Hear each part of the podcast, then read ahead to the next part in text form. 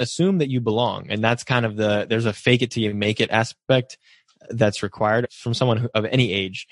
But I can think back to some of my best relationships and kind of think, well, wow, it was really great that I just walked up to that person and said, hey, and assumed that there would be a way to add value to that conversation. What's great about real estate is everyone in this business is a deal junkie. And so if you open a conversation with a deal, everyone's willing to talk to you and you can kind of start a conversation because people can jump right into the deal and, and the, the specifics. And so that was, that was really my approach and the way that I wanted to, to get into those conversations.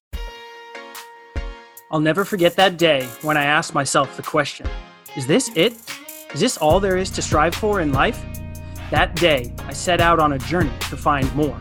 Now, I am sitting down with the most fulfilled to teach us the tools and tips they use to get there so we can do it faster.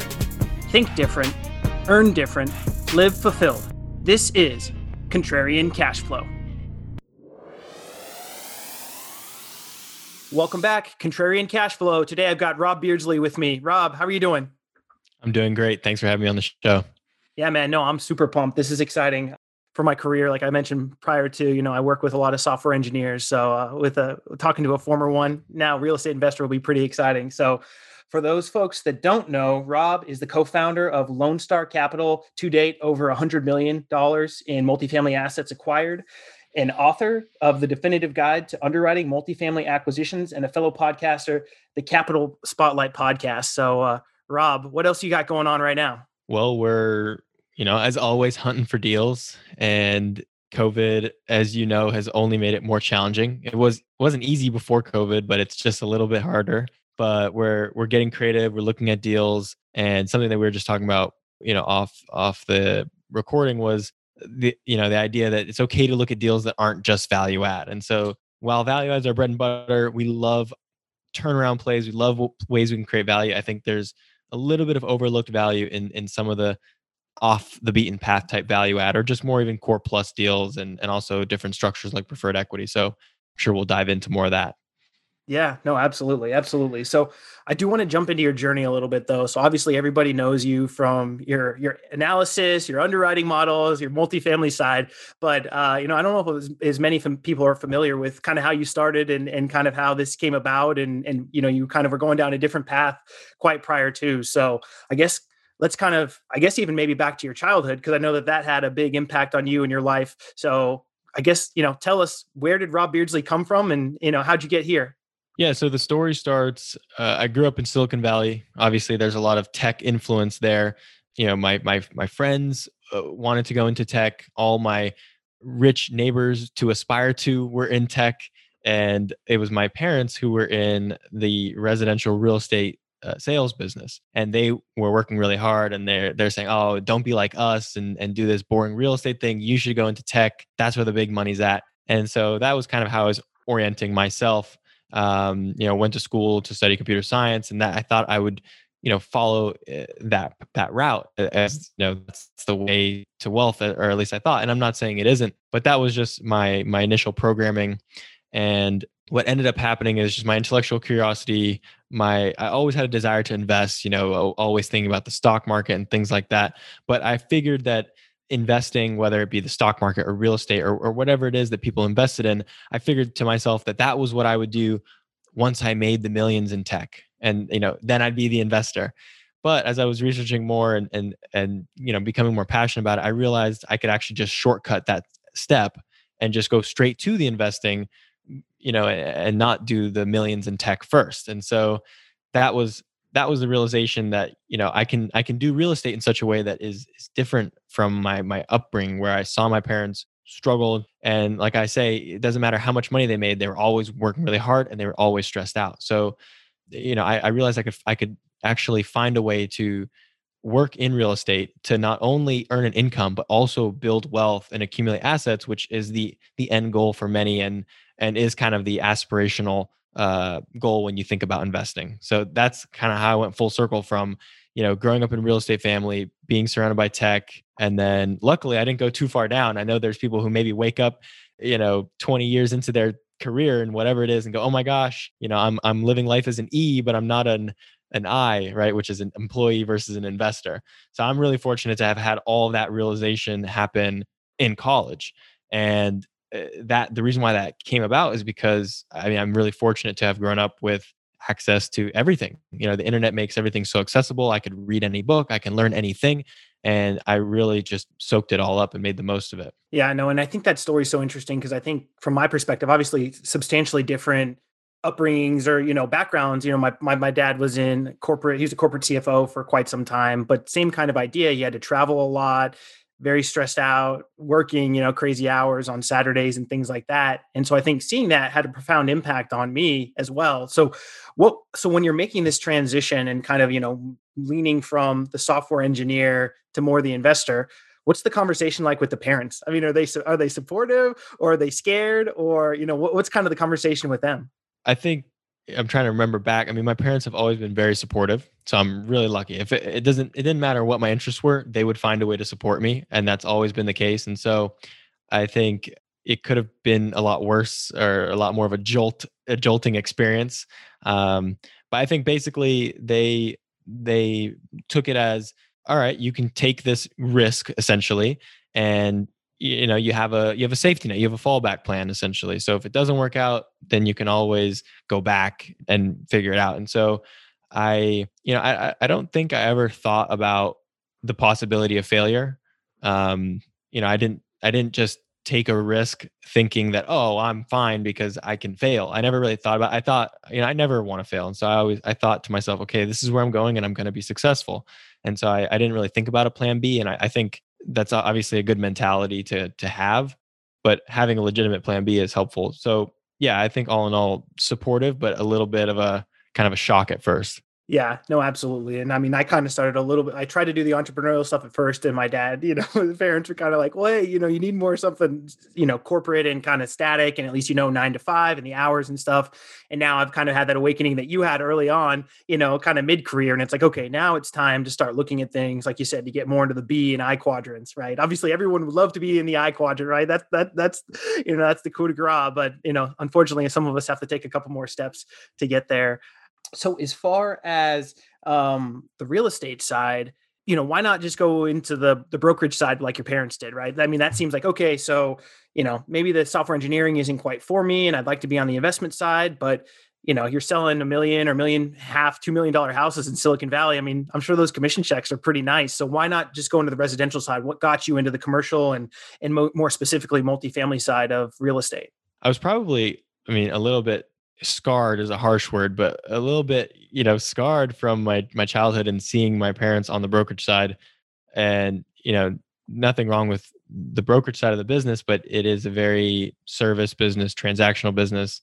And that's not, you know, that's not what I wanted.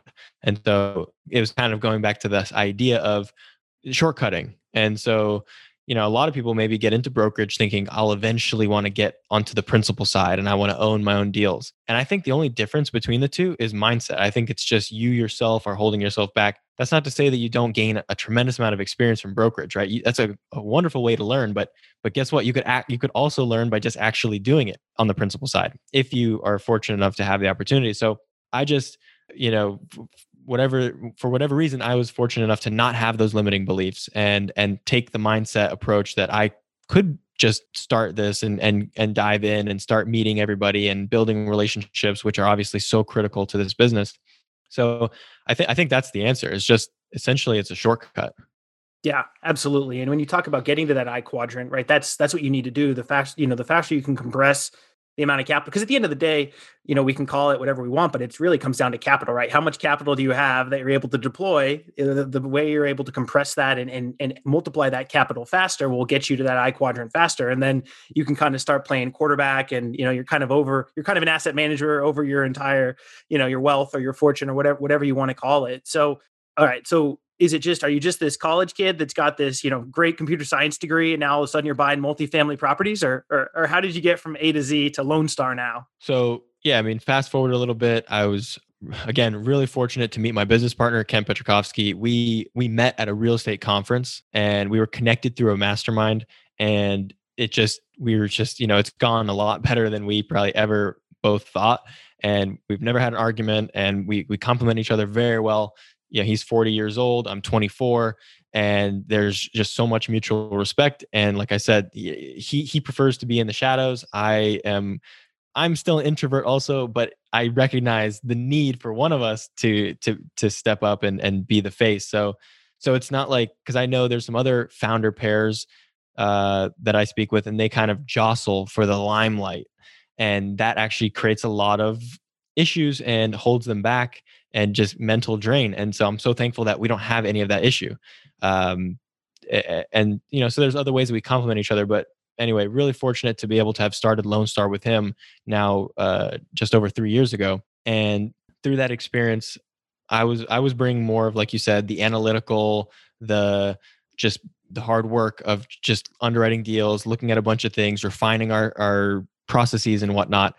And then he was more up and running already in the multifamily business in terms of relationships, investors, you know, investment thesis and things like that. So, so that was a, the next big step to help me kind of fast forward to now where we're managing, you know, a hundred million dollar portfolio and, and looking to, to grow substantially more in twenty twenty-one. Yeah, no, that's outstanding. So how does, uh, so, I mean, you said, you know, forty, twenty-four, I mean, there's a pretty fair delta there in age group. So how do you, yeah, how did you, how did it come about being, you know, kind of this young buck and then, you know, somebody that's a little bit more, you know, senior in their career? How, how'd you guys kind of coalesce to the point that you said, hey, let's, let's really start this venture and see where we can take things? I think we did it in a really appropriate way. I think, I think it would have been risky or inappropriate for us to have just jumped into business, right? That would be, I mean, for me, it's like, okay, fine. What do I have to lose? But you know, him with a family and a career, like he, he can't do that. So I think the way we did it was, was just, you know, slowly but surely. I mean, we didn't, I mean, when we did our first deal, I would say without even kind of really formally forming our partnership. So we were still kind of taking things slow, like, hey, let's just look at some deals together. And I think what's great about the real estate business is it's very deal driven, and it's also very conducive to partnerships. And partnerships don't have to be marriages in real estate. We can do one-off deals, and we can kind of date. We can do a deal together. Did you like the experience? Then maybe we can do another. And I think that is, uh, you know, that's wonderful. I've, I've so far we've been, you know, had the had the pleasure to partner with various, um, you know, high net worth investors, also family offices, private equity firms, other sponsors, and so we've got to experience how, see how other people do things and, and learn from others.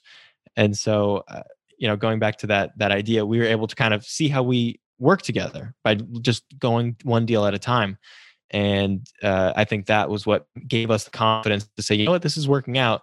Let's, you know, let's actually take the dive. No, that's awesome. I love that, that analogy of, you know, you don't have to get married right away, right? Hey, let's feel this out. And, and like you said, real estate is great, or just, you know, business in general. Obviously real estate's, you know, sometimes easier to get out of than, than, than other businesses, uh, you know, if the partnership needs to, to dissolve. But I think your point is, is extremely valid. And I hope the audience kind of takes, takes that in, because I think they should understand that, you know, some of these partnerships, you don't, it's exciting, right? And everyone's like, oh, my partner, my business partner, you know, hey, we've got this group and it's exciting, but make sure that you guys, it's a lot different talking and, you know, high level than it is actually being in a deal, right? And when stuff starts to hit the fan and you're like, hey, this isn't going, this is going a little bit more sideways than we had expected. And it's nice that you're not, like you said, it wasn't like so deep at that point that you guys couldn't get out if for whatever reason it didn't work. But obviously, you know, fortunately, it sounds like it's it's going outstanding. So for folks out there that are trying to form partnerships, and especially again, with such a diverse background as, you know, yourself and your partner, what recommendations do you have for folks that are looking to try to form partnerships out there, you know, primarily through real estate, but just, just, you know, may, maybe any business partnership? So I think it it takes massive action.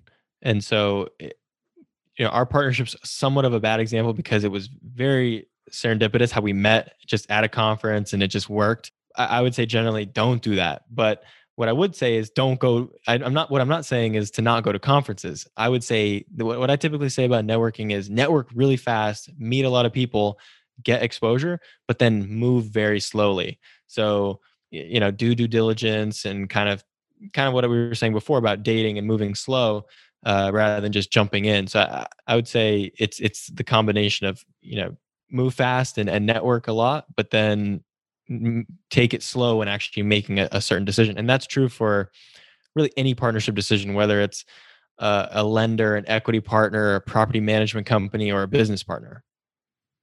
Yeah, no, absolutely. I, I love that. So, so the name Lone Star Capital, I know you guys are heavily vested in, in Texas. So, you know, why, why is that the, the business plan? And I know you guys expanded a little bit since then, but, but why Texas and, and why Lone Star Capital? So, you know, we started working, you know, Kent and I, we started working together, and even before working, uh, you know, before working together, we were already individually looking at uh, Texas multifamily. So it was already on our respective radars. And so that was kind of the nice mesh uh, of us to work together was, hey, you're already looking at these deals. I'm already looking at these deals. This makes sense. And so, you know, from there, it just, you know, neither of us were creative enough or had a name that we were married to. So, So, you know, Kent said, well, let's just be Lone Star and let's, you know, really make that our focus. And hopefully that'll get us noticed a little bit more when we're, you know, outsiders looking in on the, on those markets. So, and the reason why to begin with, we're interested in Texas is, is a few things. And these are, none of these are secrets.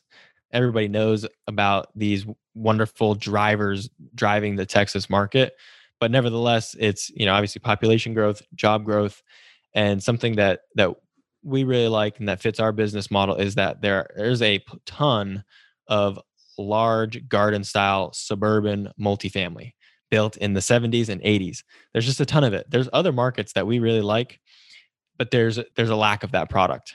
And so what's great about, you know, Houston, as just an example, has over six hundred thousand multifamily units. And that's a lot of units to look at. Another great benefit about Texas is Texas is more of a trading state. People buy and sell frequently in Texas. You have other markets like old money East Coast markets or even in the Midwest where not a lot of trading happens. People own deals for twenty years.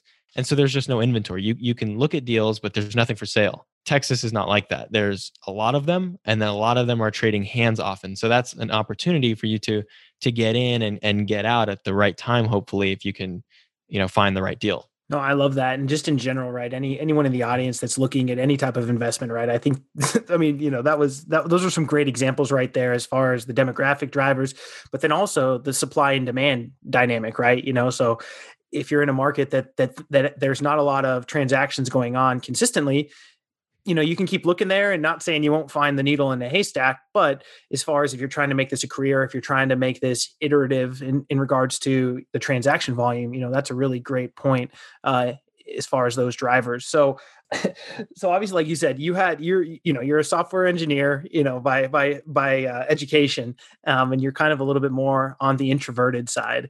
And, but now, within the real estate game, and everybody's kind of in this social media world of personal branding and getting out there. I mean, you're an author now. I mean, so you wrote a book, you've got a podcast, and you know, now you're, I mean, at least in the videos, I know you, you're posting all the time, and you definitely don't seem as introverted anymore. So how did, how did you go about, you know, this young kid talking about multi-million dollar apartments? I mean, how, you know, real estate's primarily an old person, you know, or usually an old person or old money game in general, right? Especially when you talk about the commercial side, you've got to have a substantial bankroll to make these deals happen. So how did you get in there, those rooms, start rubbing elbows, and then also be able to start building credibility at such a young age with other investors that, you know, have been doing this sometimes fifty or sixty years? Right. So it, there's a lot to unpack there, but in terms of getting into the right rooms, uh, you know, it's actually, it's not that hard, right? To get into the rooms, you just have to know who to reach out to, know which events to go to, and not be afraid to ask for the meeting, not be afraid to, you know, show up and be there.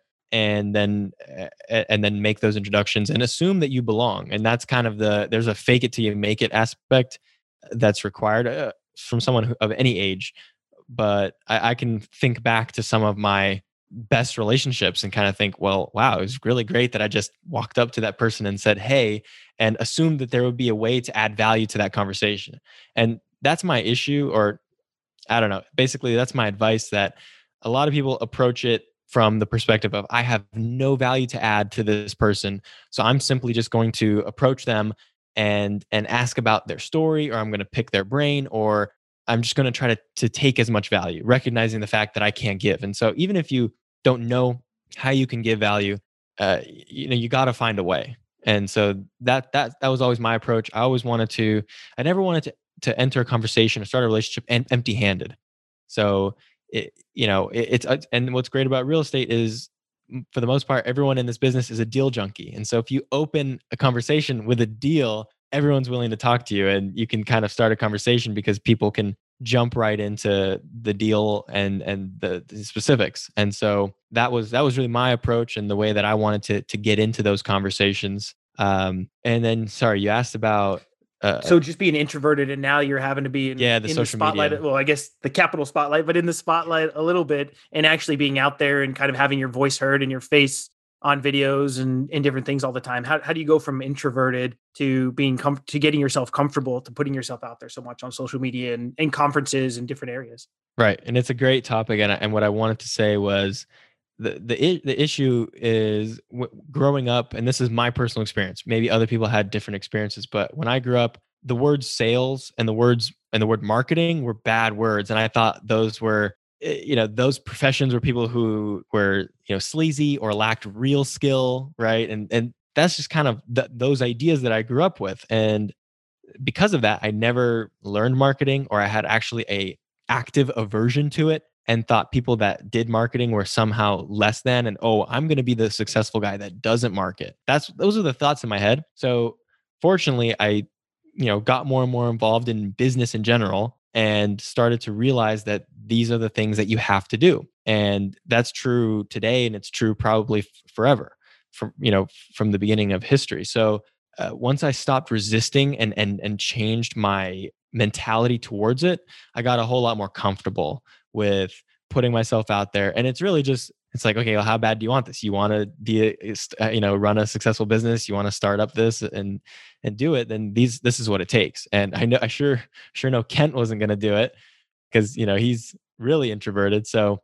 I uh, I just told myself that this has to be me, and this is I have to do this. And so it's a whole lot easier to turn the camera on and start recording, or write an article, or do a podcast if you literally know that your business depends on it. That's a great perspective. Honestly, I haven't really kind of thought of it that way, you know, because I mean, a lot of it has to do with ego, right? A lot of folks are going out there to be like, hey, I'm the best, especially in real estate, you know, just anything investing related, right? Everybody wants to be the biggest, the baddest, you know, the most units, the most assets under management, whatever the case is. So I think a lot of it comes back to ego for a lot of people. And I think a lot of people try to oversell their accomplishments because, you know, the fake it, not that I'm against the fake it till you make it, but sometimes it, it's getting a little bit overdone with how much people are faking, especially, I mean, yeah, on the co-sponsor side, you know, if people are like, hey, look, I know what we you just, mean. Right. You know, I mean, people are just, even today, it's funny. I was, somebody texted me, they're like, whose deal is this? You know, and there was right. like five or six people celebrating that they had closed this property. But the point you made about your business depending on it, because I'm, you know, I'm a little bit more extroverted. I'm a sales guy. So I'm a little bit more, I'm the sleazy sales guy, right? So I'm a little bit more extroverted, but at the same time, it was still uncomfortable at first, just even doing this podcast. And I think that was one of the reasons why I was like, I probably should do this, because it is just like an out of body experience. And, you know, talking to people, being on camera, and just getting comfortable with that was just such a unique experience. But the way you phrased it, as far as like, hey, my business depends on this, is so true, right? I mean, just nowadays, if you're, somebody was making the point about the other day, um, about, you know, how many people really know your message, right? You think you're shouting it from the rooftops every day or constantly. And then all of a sudden a buddy comes up from, you know, whatever back in the day, they're like, I didn't know you did that. And you're just like, wait, I thought I was saying this all the time. So it's interesting, you know, how we interpret how we're broadcasting our message, but even more interesting how, you know, maybe the audience or who we think is the audience is actually receiving it. Yeah. Couldn't agree more. That's a really interesting point as well. And yeah, I mean, you, you pretty much have to say your message way more than, you know, you have to in your own head hear your message a million times for then potentially some some people to hear it. So that makes a lot of sense. Yeah, absolutely. So as far as um the the book, so what I mean, you know, what kind of drove, I mean, it's kind of interesting. I think everybody in the back of their mind is always kind of like, yeah, I think I should write a book. Um, but so what kind of drove it, and and what was that process like becoming an author? Yeah, so when I first started in the business and introduced, got introduced to underwriting, deal analysis, and, and wanted to learn about it, I, you know, did my research and saw that there wasn't, you know, one centralized place to to learn it. I mean, there were different maybe courses or boot camps and and things like that that I'm sure they're great. But for for me, I just was was very surprised that first of all there wasn't a book. I just thought there was a book on everything. So. Uh, when I, you know, set out to learn it, I thought, okay, well, I'll circle back to this eventually, and I'll you know, write a book on it. And because it's a, it's a gap in the market, and a surprising gap in the market, in my opinion. So that was really the impetus for writing the book. And it was actually a really easy book to write. I'm starting my second book and I'm just procrastinating so hard, and uh, it's not quite as easy to write. But the first book was so easy to write because it was just such a straightforward how-to guide. And all I had to do was look at my spreadsheet as to how we analyze deals, and then go line by line and, and go through every item and say, and kind of think to myself, okay, what are my thoughts behind every, you know, this line item? And then I just pour out my thoughts. And so it was like my table of contents was already written for me because it was in the form of my spreadsheet. And unfortunately, my next book doesn't have just a table of contents written out for me, but, but that will not, nonetheless be coming soon. But yeah, that was the, the, the idea for the book. And the process for writing, like I said, was, was fairly smooth. And then, you know, these days, Amazon makes it super easy to be self-published and, you know, take the manuscript, put it into your Kindle format, put it into your paperback format, and, uh, you know, it's off to the races. What was the time frame kind of when you had, you know, when you started the process and then actually got it onto, you know, onto Amazon or had it available for distribution? What, how long did that take? So I started the book in January twenty twenty.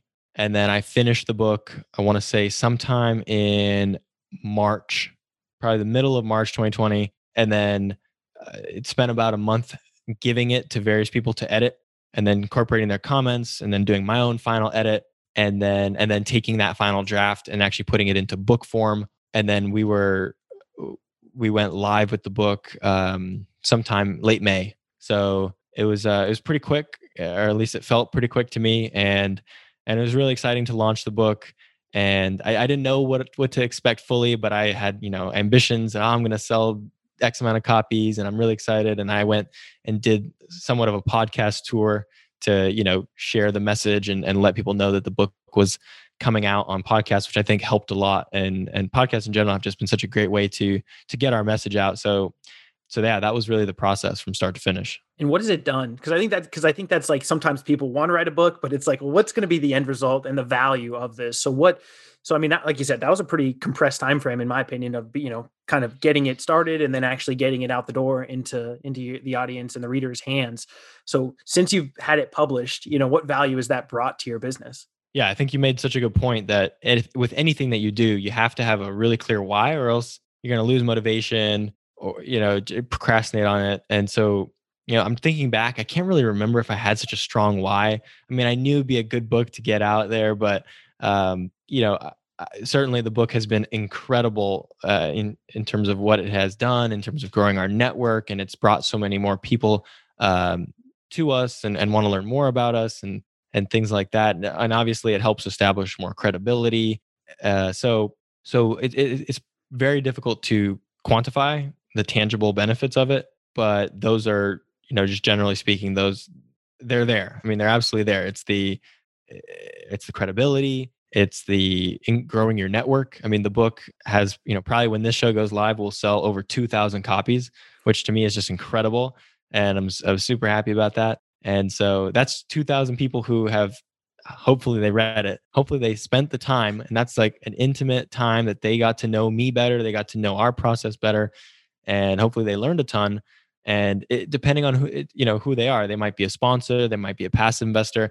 Now, I, I can't think of a better way to to to build that relationship and that trust with an investor, for example, than to have them sit and read that book. So so that, that that's definitely what's what's gone on. I think that's really powerful. And to your point, I think that's part of the reason that why podcasts are so popular now is they always say, you know, it's how intimate of a, you're pretty much, you know, having a conversation with the listener, and kind of like, you know, same similar with writing the book, right? They're kind of reading, you know, hey, this is how I'm writing, you know, how to underwrite different deals. And this is how I'm viewing things. And I just, I think that's such a tremendous way, like you said, not only to get your message out there, which is one thing, but also the impact of the message on, you know, on the, on the, you know, audience or whoever they are, right? You know, and it's a lot more intimate if they're actually reading your words and kind of understanding your thought process and and and how you see things. So um, let's get into the the actual investing a little bit, right? So a little bit more on the technical side. So what's just kind of your overall thoughts on the market right now? And like you talked, we talked about before, you know, just the value, the value add, obviously that's been a big, a big proponent uh, and component of everybody, you know, kind of their strategy over the last few years. And from twenty fifteen to twenty nineteen. It was obviously extremely successful, uh, regardless of, I guess, how much value you added. You you came out like a bandit. So so what's kind of your thoughts just overall in the market right now, and and what we're getting to with valuations kind of across the board of assets being, you know, aggressive? Yeah. So I think uh, there's a lot to talk about as it relates to COVID, because that, that just creates a whole new complication. So, you know, rather than trying to dive into that too much, it's just kind of more broadly into your value add point.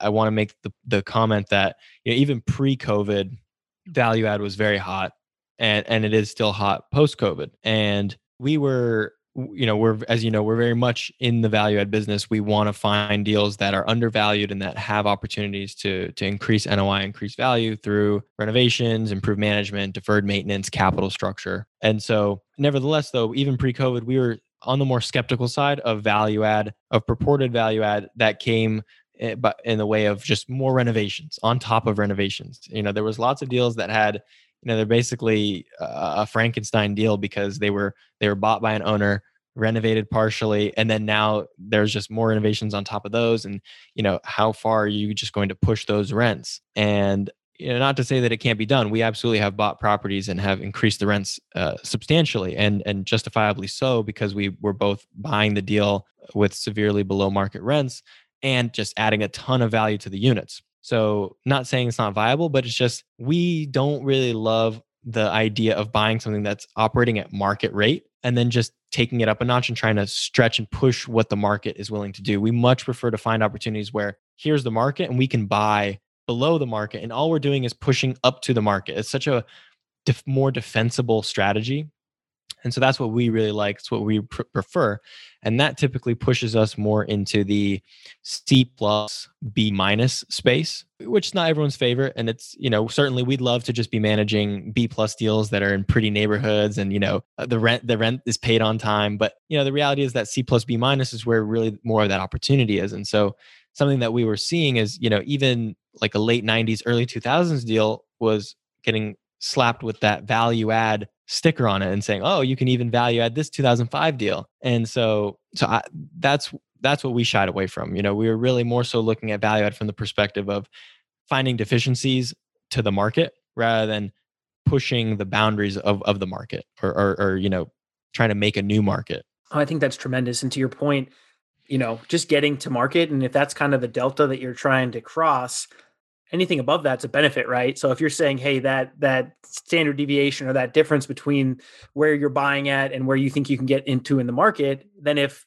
you know, kind of if we have, you know, appreciation like we've had over the last couple of years continues to happen, that's just icing on the cake. And now all of a sudden the deal's a home run, instead of, hey, you know, this is a solid double, you know, it's a good deal. We're going to get our whatever twelve to fifteen I R R. Now all of a sudden, you know, maybe you bump up to, you know, twenty or maybe a little bit above there. You know, if we get, you know, the, I mean, I don't really see interest rates compressing more, but, you know, if cap rates continue to compress a little bit. And I just, you know, the interesting thing for me is, and it's been explained, someone explained this to me, so obviously I'm not smart enough to think of it myself, but around that, you know, the, the, um, the amount of errors that you can make within a deal are just, are just shrinking, right? You know, as these deals become more and more valued, you've, your business plan has to go off like a, you know, like a rocket, and it has to hit perfectly. And like you said, COVID itself is even just such a dynamic that's, you know, in and of itself, let alone supply constraints or labor constraints or whatever the case is. Or, you know, if you, I don't know, if you're in Texas and you got broken pipes all over the place, right? You know, how is this going to start impacting these strategies? And if you had to be like, oh my gosh, we only have a five percent, you know, error to, you know, up or down, at least as far as cost or whatever the case is, you know, or time frame. I, I think it's interesting. It'll be interesting over the next couple of years how these deals play out, and, you know, if the if the business plans that people are implementing are actually realized, or, you know, whatever whatever happens. Obviously, no, not wishing ill will on anyone, but at the same time, you know, wanting to look at it, hey, realistically, hey, that one might not be, that one might be a little bit more aggressive than than one over here. So, so one thing that I think is a little contrarian that I know you guys have started going down the path of a little bit. So, obviously, when you talk about traditional real estate investments, equity investments, usually it's just, you know, the equity investment and then the senior debt, right? But there's there's something that can go in between depending on, you know, the scenario, that's preferred equity. So I know you're the expert, so I don't steal your thunder and kind of dig into it. But from a risk-adjusted perspective, like you said, you know, the spreads between core plus deals and value add deals is shrinking so much that why not just buy a stabilized asset with at least kind of, you know, an understanding of what your return profile will be versus a value add deal where there's a little bit more, you know, sensitivity in where the deal could end out. And so in the capital stack, there's preferred equity. So I guess, can you just dig in a little bit and give the audience an idea of what preferred equity is and why you guys feel it's a pretty strong play right now with, with where the market is? Yeah, absolutely. So, and to, to just further touch on your point about risk adjusted, it's, you know, people can pretty easily understand the idea that if I can buy a core plus deal, which is defined as, you know, a modest value add, let's just say a light value add where we're just pushing rents slightly and that's it. If I can do that and get a thirteen percent return, let's say, meanwhile, I might have to do a value add and actually try to raise rents twenty percent and handle a bunch of deferred maintenance and still only get the thirteen percent. I think everyone can understand easily that, yeah, yeah, I'll take the core plus deal. Like value add as a term, as a business model is sexy, but at the end of the day, if I can get a thirteen percent with less risk and hassle, I'll do that. So that's the risk adjusted, you know, conversation, and a really to, to then take it a step further and really show the power of risk adjusted return would be through preferred equity, which is now the reduction in risk isn't coming necessarily by way of business plan, by the business plan changing, it's coming from the capital structure. And so, as you said, preferred equity lives in the middle of the cap stack between debt and equity. And so it, it, it blurs the lines between both. And so most commonly preferred equity is, uh, it sits directly subordinate to the senior loan. So it is subordinate to the loan like normal common equity. But what it is, is it's first in line in the equity and subordinates all the rest of the common equity. So it It, just like a lender has equity cushion, a preferred equity lender or investor would have has equity cushion as well. And but but unlike equity, preferred equity doesn't have an unbounded return potential. It's usually a fixed rate of return, and and that's all you get. So if you're looking at the market and you're of the mind that, yeah, yeah, I get that equity has unbounded return, but the reality is that it's not likely to go run off into that unbounded, you know, universe. It's more likely to be somewhere here.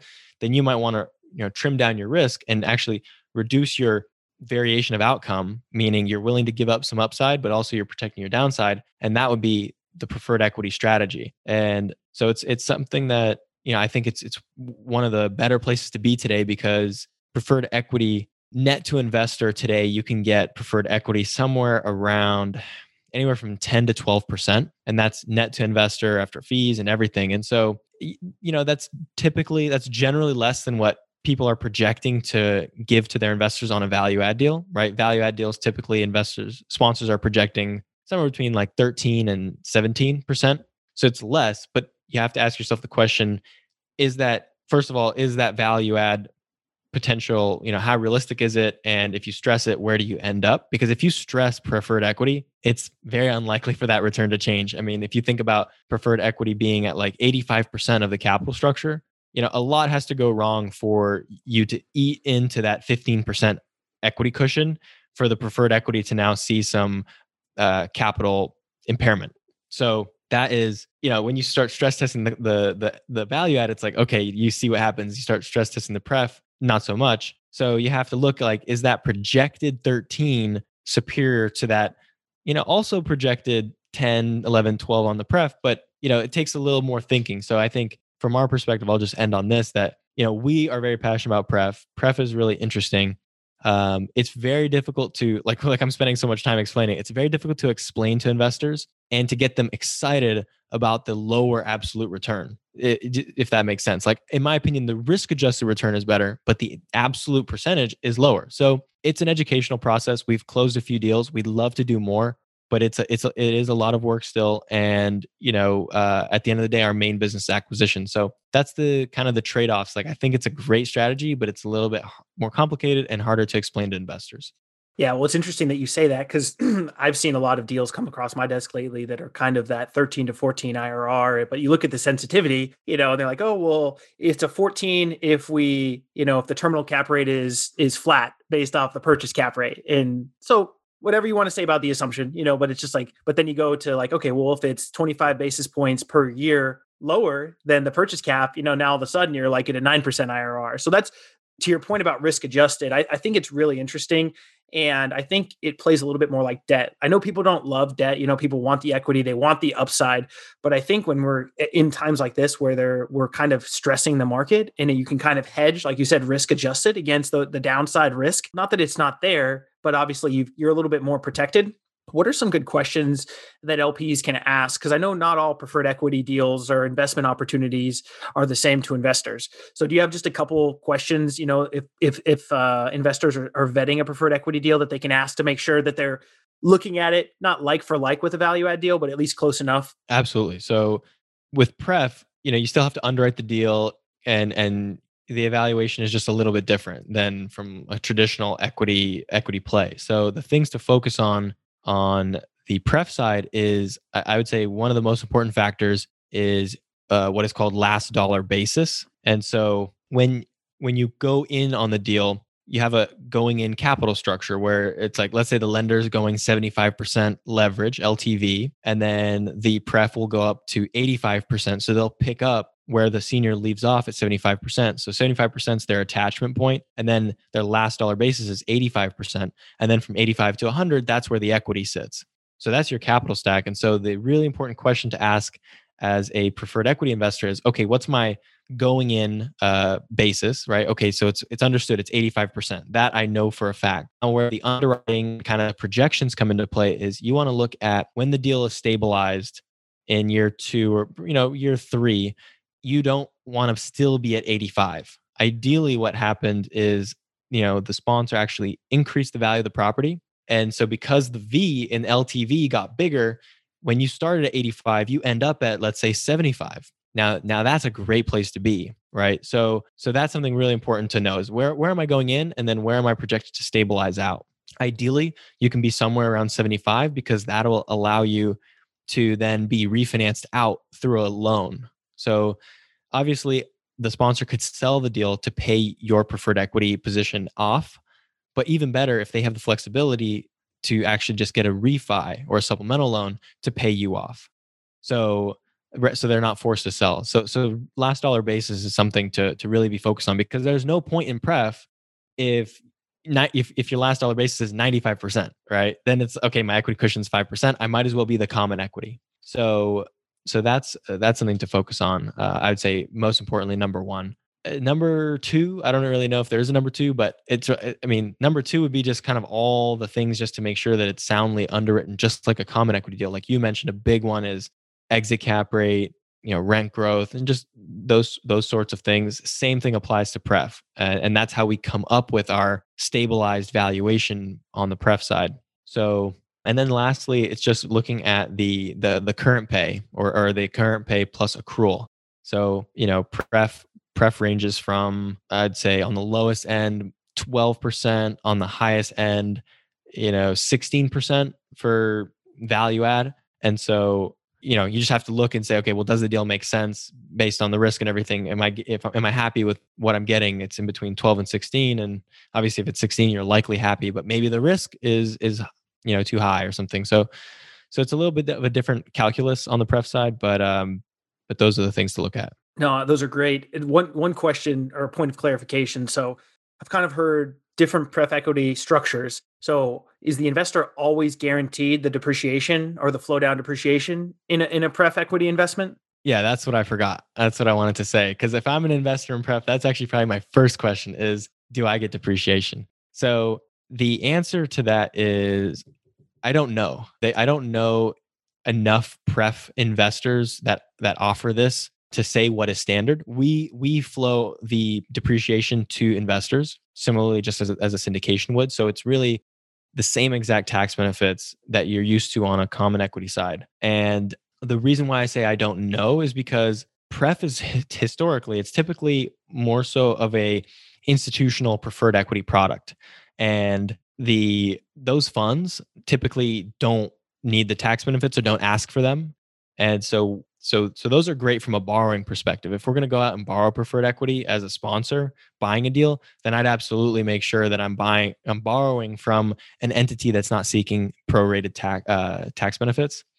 So, but for us as the preferred equity investor, we want those, we demand those, we put those in our pref term sheets when someone wants to borrow or work with us. So, So uh, yeah, as an investor in you know one of our pref deals or anyone else's pref deals, you absolutely would want to know, well, does it does it come to me? Yeah. So just well, the two biggest things that I take away from that is just never make assumptions, right? You know, make sure to clarify when you're when you're talking about those deals, you know, hey, is is depreciation flow down? Because I've kind of in looking at different deals, I've heard both, right? You know, and I like the fact that you guys do flow down, but I've seen some that do kind of keep it almost more like a debt instrument, you know, where hey, this is kind of your fixed mm-hmm. rate of return, kind of like a hard money loan or something like that, you know, to folks out there that have done that, a private loan that have done that before. But also, even though preferred equity, you know, potentially you're safer in the stack, make sure that you're still underwriting and looking at the deal and the fundamentals the same way you would as, you know, any type of investment or syndication or value add deal. You know, does the business plan make sense? Even though you're eighty or eighty-five percent L T V, don't just be like, oh, well, hey, you know, I'm, I'm protected by quite a bit of equity there. You still want to make sure that you're, you're going with a reputable sponsor and, you know, the business plan makes, makes fundamental sense. So Uh, all right. Well, let's wrap up with uh, the contrarian three pack. So I know you're primarily a real estate guy, but um, what would you say is is the most contrarian investment maybe you've made in in your investing career? Yeah, like like you said, obviously a uh, real estate investor. But what I'll say just most recently, when uh, when the stock market went down thirty percent uh, back in March of twenty twenty, uh, I mean, I didn't go big or anything, but you know, I kind of did it as a test, and I I. I told myself, uh, you know, the market will rebound and let's just see if I have the emotional resolve to to buy into this, not even a dip, but this really big decline. And if I can hang in there and, and let it ride up. And so I, you know, I bought airlines, which is, uh, you know, I could have done better elsewhere, but, you know, I kind of figured, let me go to the source of the pain. And so, so I, you know, that was a, a contrarian bet for sure. Um, so I would say, you know, in my eyes, that was contrarian. Maybe some people would look at some of the real estate investments we've done as super contrarian, but the way I look at it is, oh, this is this is a home run, no brainer, right? But some people might look at us buying properties that are half vacant with, you know, mold and roofs falling apart. They might look at us as contrarian, but I look at that and say that's that's an opportunity. No, absolutely, that's a great point. And, and I mean, I, but I think the the point that you made was, with these investments, instead of going all in and just kind of being like, hey, you know, this is going to be shoot the moon, you know, this is going to be the next GameStop, I guess, is, um, you know, make sure that you can handle it emotionally too, right? I think that's the big thing, just no different than a career or, you know, anything in life, but riding the dips. I think that's because I, I think about Bitcoin and, you know, it was like I bought in kind of a little bit, right? When it went up, it was on the run up to twenty K a couple years ago. And I was like, man, that was silly because it was sitting at three K forever. But I just don't, I've held it because I didn't, you know, my holdings weren't very big, but could I really ride it to one hundred twenty or to two fifty? I, I don't really think I could, you know, I think I'd have to get out if I would have tripled or quadrupled my money. So um, I know we talked a lot about the actual, you know, real estate, the business, your partnership, but what do you, what do you like to do outside of, outside of real estate and investing? What do you do in your free time with family and friends? I love to travel. So I'm, I'm traveling a lot for work, but I also like to travel uh, for fun. And so most recently I was in the Virgin Islands, I was in Tulum, and some of that was, was with friends. Also, some of that was just alone traveling, which I think traveling alone is, is really good for you to just kind of see the world and, and, you know, your brain kind of ticks a little differently when you're in new, new places like that and everything is a stimulus. So, um, I definitely like to travel, uh, like to uh, exercise, play golf, play piano. So, uh, you know, COVID and and work has gotten in the way of, of quite a few of those things, which really is uh, is is beating me up. But yeah, that's that's the that's the outside of work stuff. Renaissance man, he got the piano, he got all sorts of stuff. And then, so what what offers you the most fulfillment in life? Hmm, I think I think a couple things. Uh, one thing is I've seen it as a recurring theme in my life as as being a, a teacher or or a coach of some capacity. So, you know, I was a math tutor, then a piano teacher, football coach, kind of just always wanted to step into that sort of role. And, you know, very selfishly, teaching is the absolute best way to learn. So, so that's good. But yeah, I think, you know, maybe not, maybe not like in my eyes, the, the ideal thing, like, oh gosh, I wish there was something else that really made me feel fulfilled. Uh, but yeah, I think that that is it when I look at myself. Uh, and then I think the other thing too is like think. I wish I had the opportunity more to to think strategically and to to kind of brainstorm and plan and really kind of uh, you know put puzzles together. That that really gets me excited. And you know, unfortunately, I can't spend all my time doing that. There's actually time where it's like, you actually have to do the work, but I love thinking about strategy and whatnot. No, that's awesome. And I mean, you know, a lot of the things you've brought up around the, the podcast, the book, the modeling, the underwriting tools that you've put together and your articles, I would I would definitely recommend any of the audience go and check out. I know you had a great article the other day around cost basis and re- and return on cost, you know, for, I just, I think, you know, unle- unlevered. So, you know, how you compare deals side by side so that you can kind of take debt out of it. So in case, you know, debt changes for whatever, there's fluctuations and stuff. So anyways, I would definitely recommend any in the audience to go check out his, his website and any blog posts and stuff. He's got some great stuff out there. So, um, well, what's the best way the audience can get a hold of you, Rob? So you can learn more about Lone Star, myself. You can get in touch at L S C R E dot com. Uh, on our website, there's a, a new investor form if you want to get in touch. If you want to download our underwriting model for free, uh, you'll be able to find that on the homepage as well. And uh, I'll see you there. Awesome. Well, thank you so much, Rob. This was a great conversation. I really appreciate the time. Yeah, likewise. Thanks for having me. Until next time, live fulfilled. Thank you for listening to Contrarian Cashflow. I would greatly appreciate it if you left an honest review, hit subscribe so you never miss an episode, and share with someone you feel would find value. Until next time, think different, earn different, live fulfilled.